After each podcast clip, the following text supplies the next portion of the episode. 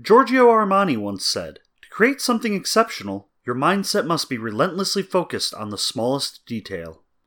This is Save versus Rant.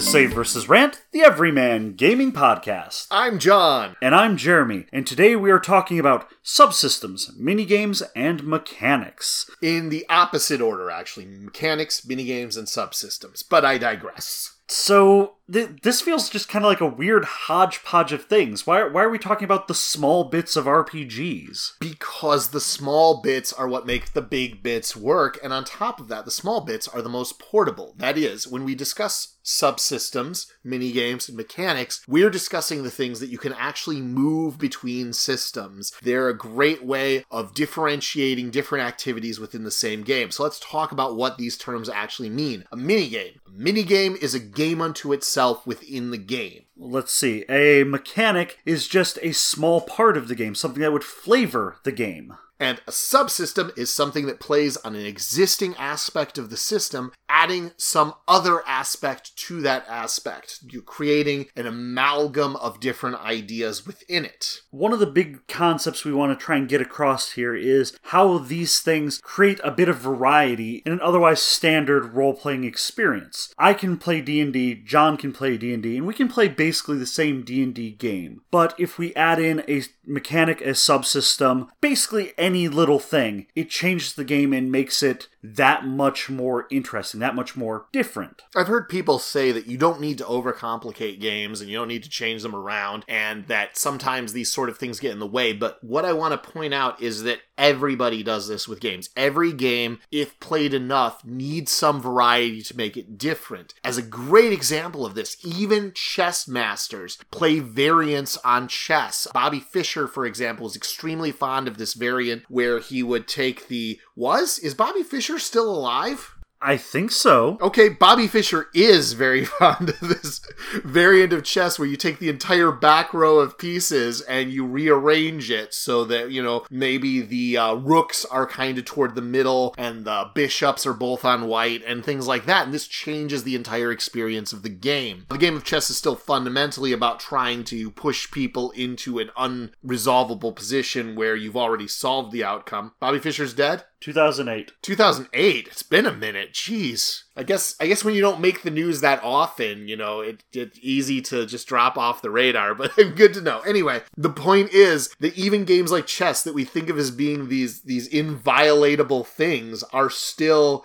games that people play around with that they change around and move. And variety is the spice of life after all let's go into this. Uh, as John said, in, we're going to be starting with mechanics. So let's kind of talk about what mechanics are in terms of role playing games. Every game has a mechanic. At its core, every game is going to have some way of resolving conflict. And there's always some core mechanic. In the D20 system, it is the titular D20. You roll a D20 to see what the result is. In games like Fate, there's one unified way of solving almost every problem. And in games like World of Darkness, there's a unified way that has some variance, but still, at its core, you're just creating a dice pool and rolling it. And I feel like there's kind of a progression when games add mechanics to them where certain mechanics start emerging more or less in the same order. And a great example of that is that most games have a combat mechanic that's separate from their core mechanic. I guess the reason for that is that role playing games were an extension of war games. So the very first thing that we're talking about is how to kill all the other bad guys. The biggest example that we have of an interesting mechanic that just kind of keeps popping up, we've decided on the name of the Paizo Points mechanic. And it, it, it was really kind of subtle at first. John and I were discussing, oh, I liked this little mechanic in here. Uh, I liked the trust mechanic mechanic in Carrion Crown. I liked the liberation points mechanic in Kingmaker, even though I didn't exactly end up playing it like that. It's a good way of tracking how the party is progressing in liberating this particular city. In Wrath of the Righteous, there were the siege points when you were besieging Castle Drezen. And then we realized wait, all of these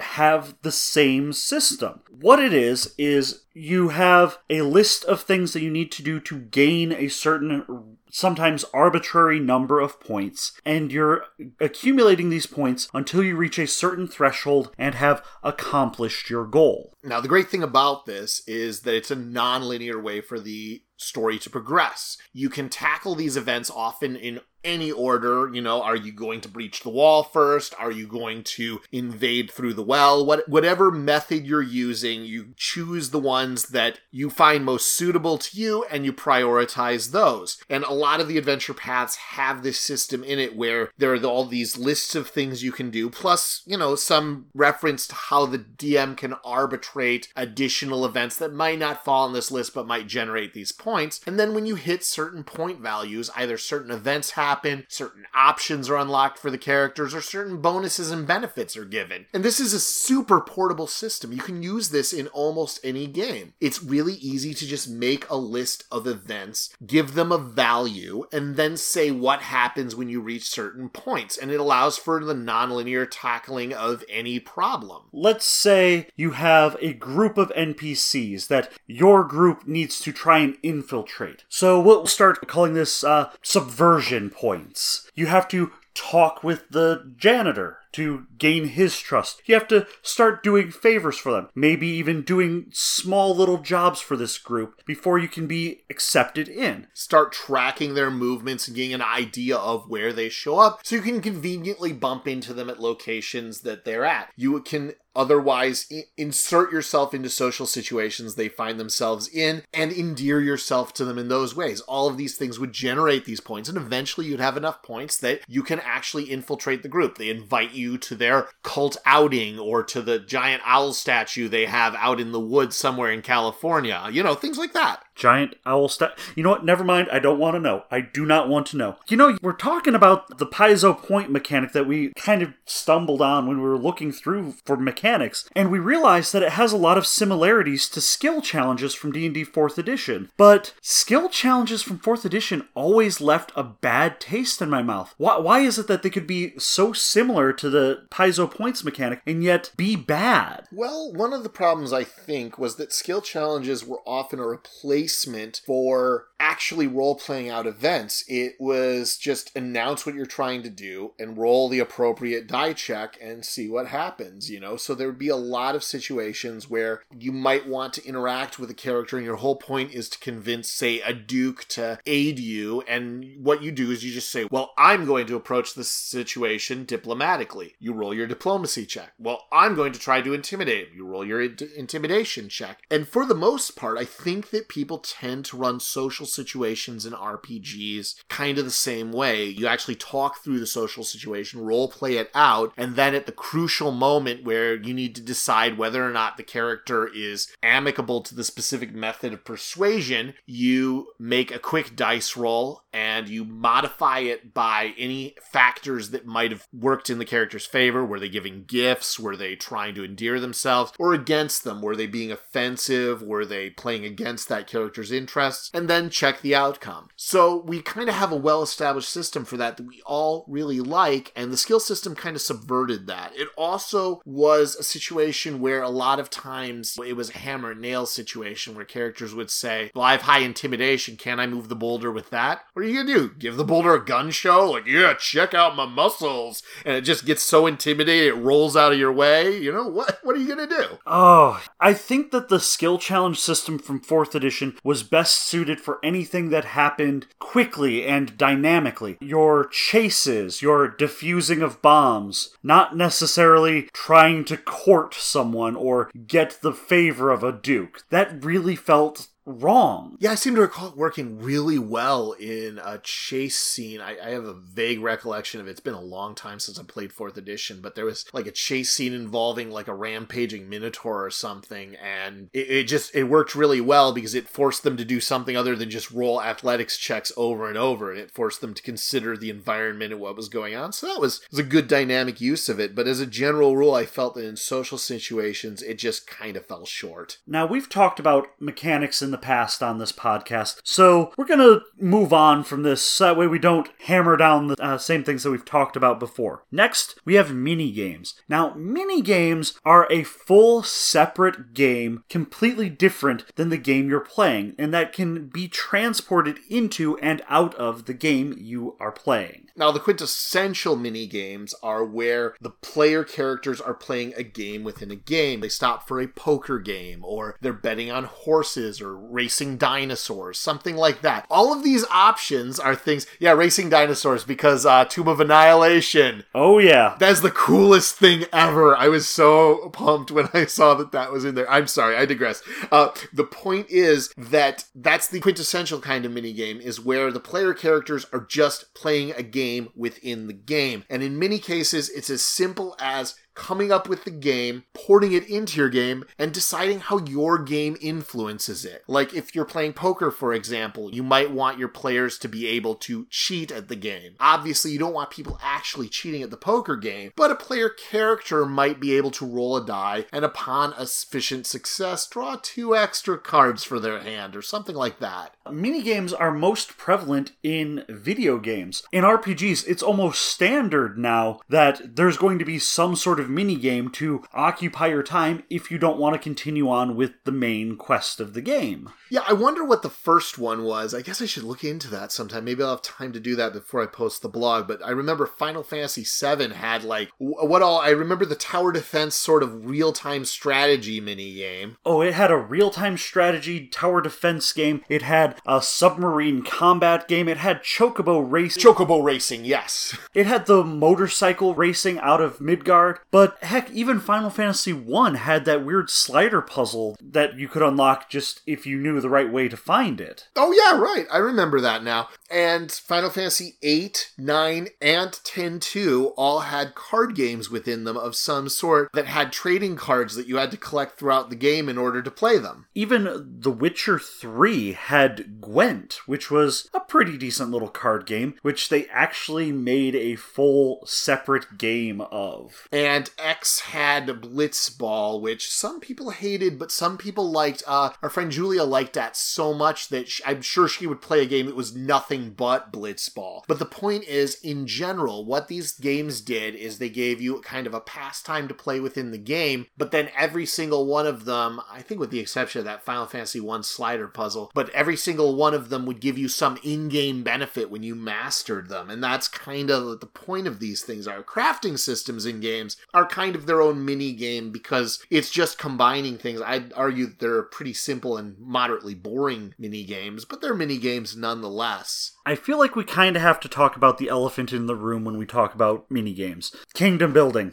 Kingdom building is a mini game, and actually, I feel that the Pathfinder kingdom building game is probably one of the strongest mini games that's ever been released for an RPG. And you don't have to take my word for it. Go ahead, try to find the second adventure in the Kingmaker Adventure Path just as a standalone book. It's almost impossible. You can find every other module from that six module series, but number two is conspicuously absent. And why? Because that was where the kingdom building rules were. And people were so enthusiastic about it. It was so well done that people were buying that module without the rest of the adventure path so that they could have their own kingdom building adventures. Understandable because until Ultimate Campaign was released, we didn't have those rules anywhere else. And they were a pretty phenomenal system. In fact, it's kind of almost hard to remember what you get out of the kingdom building rules. Like, you know what the point of them was, right? Uh, you got magic items that you could equip the player characters with. It also gave you some random encounters in one of the modules, and that's all I can remember it giving you.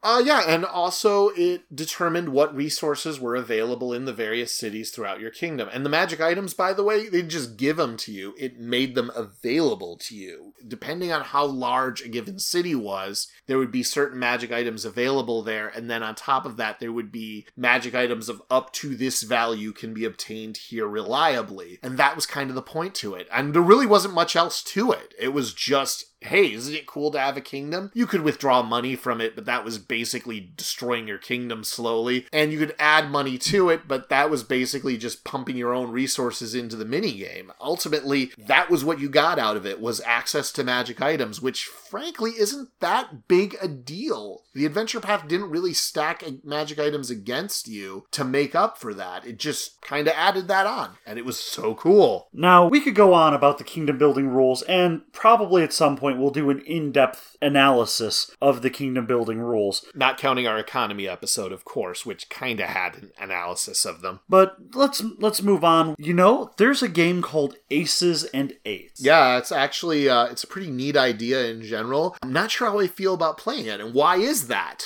Well, Aces and Eights, aside from being my third favorite Western RPG, is mostly just a game of mini games. There's not really a cohesive system that ties it all together. Yeah, it's just the character sheet is like the unifying factor between these mini games. Apart from that, they're completely separate. There's a shooting mini game that actually uses a little rotary dial like target reticle and you put it over silhouettes and you draw cards and roll dice to determine how accurate your shot was. The Barroom Brawl mini game is like a little poker game with chips, bluffing, and betting. There's a mini game for jury trials, and notably, there's a really crummy mini game for cattle drives that has a lot going against it. In general, the Aces and Eights game is fun in its parts, but I don't know if I would actually want to play it through as a campaign. And yeah, the cattle driving is you do it once and then never speak of it again. Well, the big problem with it is that there was only really one map. So there is a right answer to what the best route for cattle driving is. It's not up in the air. You, can actually chart out mathematically what the best route is, and there's no reason to deviate from it. Apart from that, it's mostly just tracking heads of cattle, making sure that they're uh, hydrated and fed, and making dice rolls. And it's really not that exciting. But uh, I guess I can see where it's a shell of a system that could be used for something, but in general, it really falls short and it's probably the worst way to do a hex crawl that I've ever seen. Oh, speaking of hex crawls. Up next, we're talking about subsystems. This is probably the most robust section that we have here, mostly because every game has its systems, and they just modify, tweak, and put out new rules for that and add subsystems in. John was mentioning hex crawls. Overland travel is a part of almost every fantasy role playing game.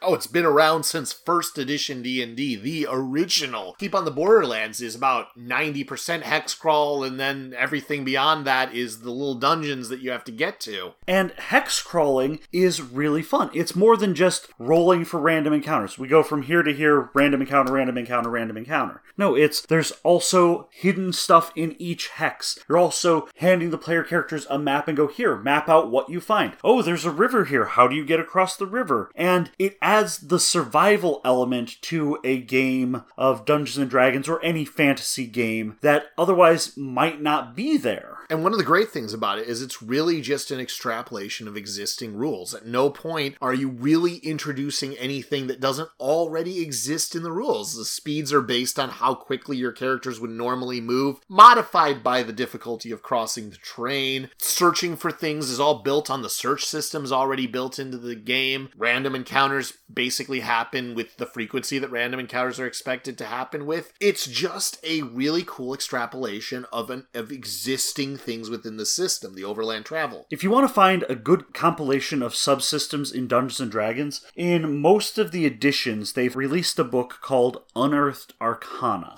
Fabulous book. Every single time they've released it, it is new rules, new systems, additional spells, additional abilities, all sorts of new things that you can add into your game that makes the game more of what it is. In the original Unearthed Arcana, which I have a copy of right here, they have rules for unarmed combat and dueling second edition, I believe, also had uh, a more advanced version of dueling and unarmed combat where you were attacking in one area and defending in one area, attempting to try and block your opponent. Yeah, skills and power. And uh, depending on how accurate you were predicting what your opponent was going to do in the duel, you would have bonuses or penalties to what you were trying to do within the duel. Again, it built off the existing combat system. Uh, second edition also had a system for unarmed combat that that was really kind of goofy and involved rolling dice to see what kind of punch you laid on your opponent. It was kind of sort of a boxing system. And it was weird because it also had like a tiny percentage chance that you would just straight up knock your opponents out. So in some ways it was stronger than armed combat because it could just get a one hit knockout. I guess one of the crazy things was that a lot of the subsystems in second edition were not play tested at all. And at some point I'd really like to rant about what happened to second edition D&D because of the takeover of TSR's corporate structure and the people who really didn't want anyone to spend time playing games, just make the games without playing them was kind of the philosophy. And that's a rant for another day. Definitely something I do want to touch on though because it was such a weird time in D&D's history. The third edition Unearthed Arcana book has a ton of interesting rules. Now, a lot of people that picked this up latched onto the Gestalt rules and we're not going to talk about them. They were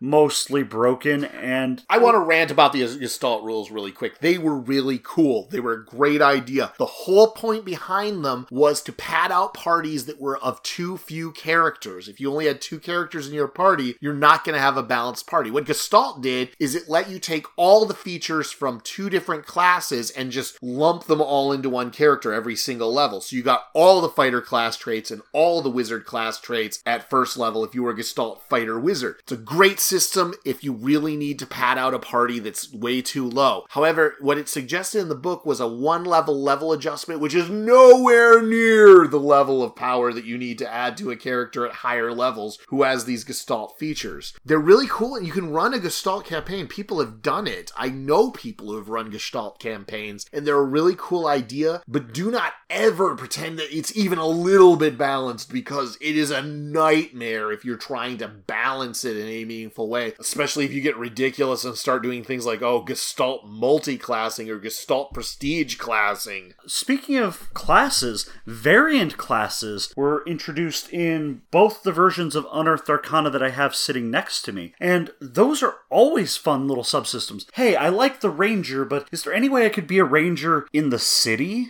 Hey, I really enjoy being a paladin. Is there any way I could be a mounted paladin, a cavalier? The third edition Unearthed Arcana also introduced traits and flaws. Now, let, us not kid ourselves. Third edition, one of the big points of third edition was this massive customization of characters. Having your builds that you had for five, six levels, sometimes all the way up to level 20, was a huge chunk of the game. They weren't necessarily characters, they were amalgamations of levels and abilities. And traits and flaws let you actually flesh out a character while giving them different powers and whatnot. Yeah, the whole Ivory Tower gaming concept concept, which was uh, just uh, to summarize it really quick, was that there were options that were better or worse, but the game designers weren't really going to tell you about that. They were just going to let you figure it out, and that mastery of the system was, in fact, part of the game. That created this ecosystem of skills, abilities, powers, and traits that let you do massive levels of customization. And frankly, almost anything that added to that was by definition good in third edition, as long as it wasn't so powerful or so weak that it was either a always take this or never take this choice. Like power attack for fighter types, for example. Every fighter type had power attack, period, end of discussion. That's not fun. It might as well be a class trait at that point. But for the most part, adding things like traits, which were like good for about half a feat's worth of power, and flaws, which would give you something bad in return for something good, were just these amazing things that added so much versatility and so many options to characters. Another option I really enjoyed were the power components. Different, hard to find material components for spells or rituals or magic items that gave you a big boost to it. Sometimes you could get components from a monster and use it to replace a particularly expensive material component for a spell. Or if you used it as a component for a spell, it would power up the spell. Yeah, like add a meta magic feat to it or give it some other uh, bonus like leveling it up a few levels or something like that. And I guess one of the things that the designers admitted to when they were working on D&D 3rd edition is that they didn't want to go out of their way like Dragon Scale was about as far as they wanted to go with the whole you can harvest parts from monsters in order to use them as weapons or equipment. And I guess the idea behind it was they didn't like the idea of adventurers going out and becoming like monster butchers, which is kind of weird to me, right? Yeah, I mean, you're expecting the player characters to go out and harvest food from the land. I mean, you're hunting deer, you're hunting rabbits. Why can't I also shoot down that weird flying lizard thing that is shooting sun rays at us? Or why can't I skin this shark with quadrupedal legs that comes up through the ground? Or why can't I use a beholder's anti magic eye for something? Right. Historically, within the context of fiction, and I don't know, possibly within the context of real life practices, shamanistic and other uh, pagan rituals of magic have always drawn on this idea that there are things you can take from nature that have inherent qualities that can be used for magic. Look at the, like, even in Shakespeare's uh, Macbeth, you have the witches talking about what they're brewing in their pot to create a spell. You know, eye of newt and toe of frog, wing of bat and know, tongue of dog and such. And the whole point is that all of these things have some quality to them that makes them magical. And I think that that tradition of magic should really carry over into fantasy RPGs and should be an ongoing thing of that. Think about Harry Dresden in uh, the Dresden Files, where he's making potions and he's got to use all of these different parts to create this sensory experience that gives it the power of the potion he expects it to have. We love monster hunting story. We have traditions of dragon slayers and things like that. And the idea that we're just killing these monsters and leaving their bodies to rot actually is more offensive to me than the idea that we're going to use every part of the buffalo. In this case, a big metallic buffalo that has a breath that could turn you to stone. You know, Gorgon's running about. But the point is, wh- why are we just throwing this all away? Why isn't there some quality to it that's good? Hackmaster, even though it's kind of a parody game, specifically in their uh, creature compendium, every monster, or almost every monster, has some list of things you can harvest from the monster. I, I don't remember a lot of good examples, but there was one that was just like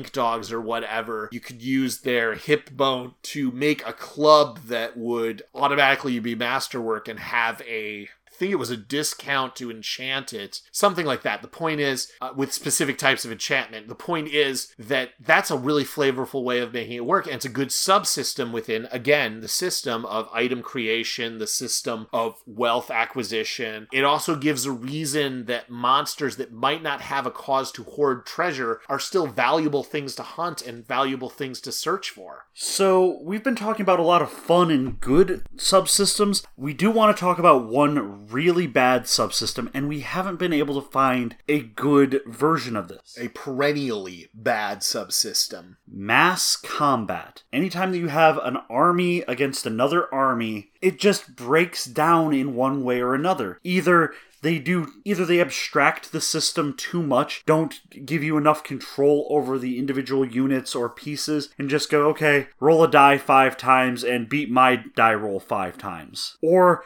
they get way too nitty gritty with it and go, okay, clear off the table, we're going to do a miniatures combat game now. Honestly, I would prefer the miniatures combat variation to most versions. As much as I loved Kingmaker, and as much as I specifically loved the kingdom building system in Kingmaker, the mass combat system for Pathfinder has always been a massive disappointment to me. It's such a simple, abstract system. I get that the point of it is to make these conflicts quick, but what I ended up doing instead of using the mass combat system is there is I used it was inspired by a good friend of mine, Jason, who came up with this uh, fourth edition system for mass combat. It was literally just the rules for fourth edition combat, but the characters became representative of the units and it was fought on a battlefield with a few specific abilities that were meant to give the flavor of mass combat. So what I did is in a conflict, I would determine what the armies were. I would then kind of determine what the representative squad from each army would be the player characters plus whatever assistance they get from the army that they brought to the fight and then i would would find representative monsters or enemies from the opposing army, and I would run a skirmish and determine the outcome of the battle from that based on how badly each side won or lost that skirmish. And I really felt that that was a better system than what was actually in there, which is just here's Army A, here's Army B. Chances are Army A is stronger, so chances are it's going to win, but roll some dice just to find out. And that was the whole thing. So, that's subsystems, mini games, and mechanics. Not too bad. We, we went through a decent listing of them. Our big reason that we want to talk about this once again is to differentiate your games. Even if you are an incredibly creative dungeon master, adding in these little touches, these little flavors, these little flares will give your player characters something new to discover. And as we've discussed before, discovery is one of the flavors of fun. It's one of the ways that we have fun playing games. It's easy to go overboard with these things. Basically, remember that your rules should be easy to explain, especially for a system that isn't going to be the focal point of the game. And yeah, the Pathfinder's uh, kingdom building system has a lot of rules, but they're actually fairly straightforward. You can fit the gist of it on one page, which is kind of what you should be going for as the sweet spot. Is if you can explain the system on one page, you can give a quick handout to your players, then it's probably going to be simple enough to be considered for your game, and it's going to give you a great chance to introduce something interesting to your game. Also, consider trying not to reinvent the wheel. When you can, look for existing systems that do what you want to do and try to incorporate those into your game. In many cases, they're going to do exactly what you want, and you're going to not only save some of your time, but get some use out of products you already have, things you've already seen, and ideas that have already been tested in the field. The Paizo points mechanic is a great example of that. They have used and reused that system to allow for so many different things from a town gaining trust in the player characters to player characters sieging a castle to liberating a city. All of these different things are based on the same system. Just reskin it, reflavor it, and add it into your game. All right, so uh, coming up next, what were we going to discuss? Read aloud text. Ah, uh, yes, read aloud text. The uh, text in adventures, books, and games that is meant to be read verbatim to the other players or to your players in the RPG. There are some pros and cons to this, and there's some ideas behind it that we really like to talk about because it's a neat concept and there's a lot to it, both good and bad. So, once again, this has been Save versus Rant. Thank you very much for listening. I am Noctis, Prince of Lucis and King of Fishing. Noctis Lucis Caelum, Final Fantasy 15. Save vs. Rant is a Tabletop Gamers Guild production. Your hosts are John and Jeremy, with music by Timmy Skittles. New episodes are released on the first and third Monday of each month. Save vs. Rant is recorded on dueling laptops in front of a silent and invisible studio audience. Visit us at saveversusrant.com or contact us on Facebook or Twitter at Save. Rant. We'd love to hear from you.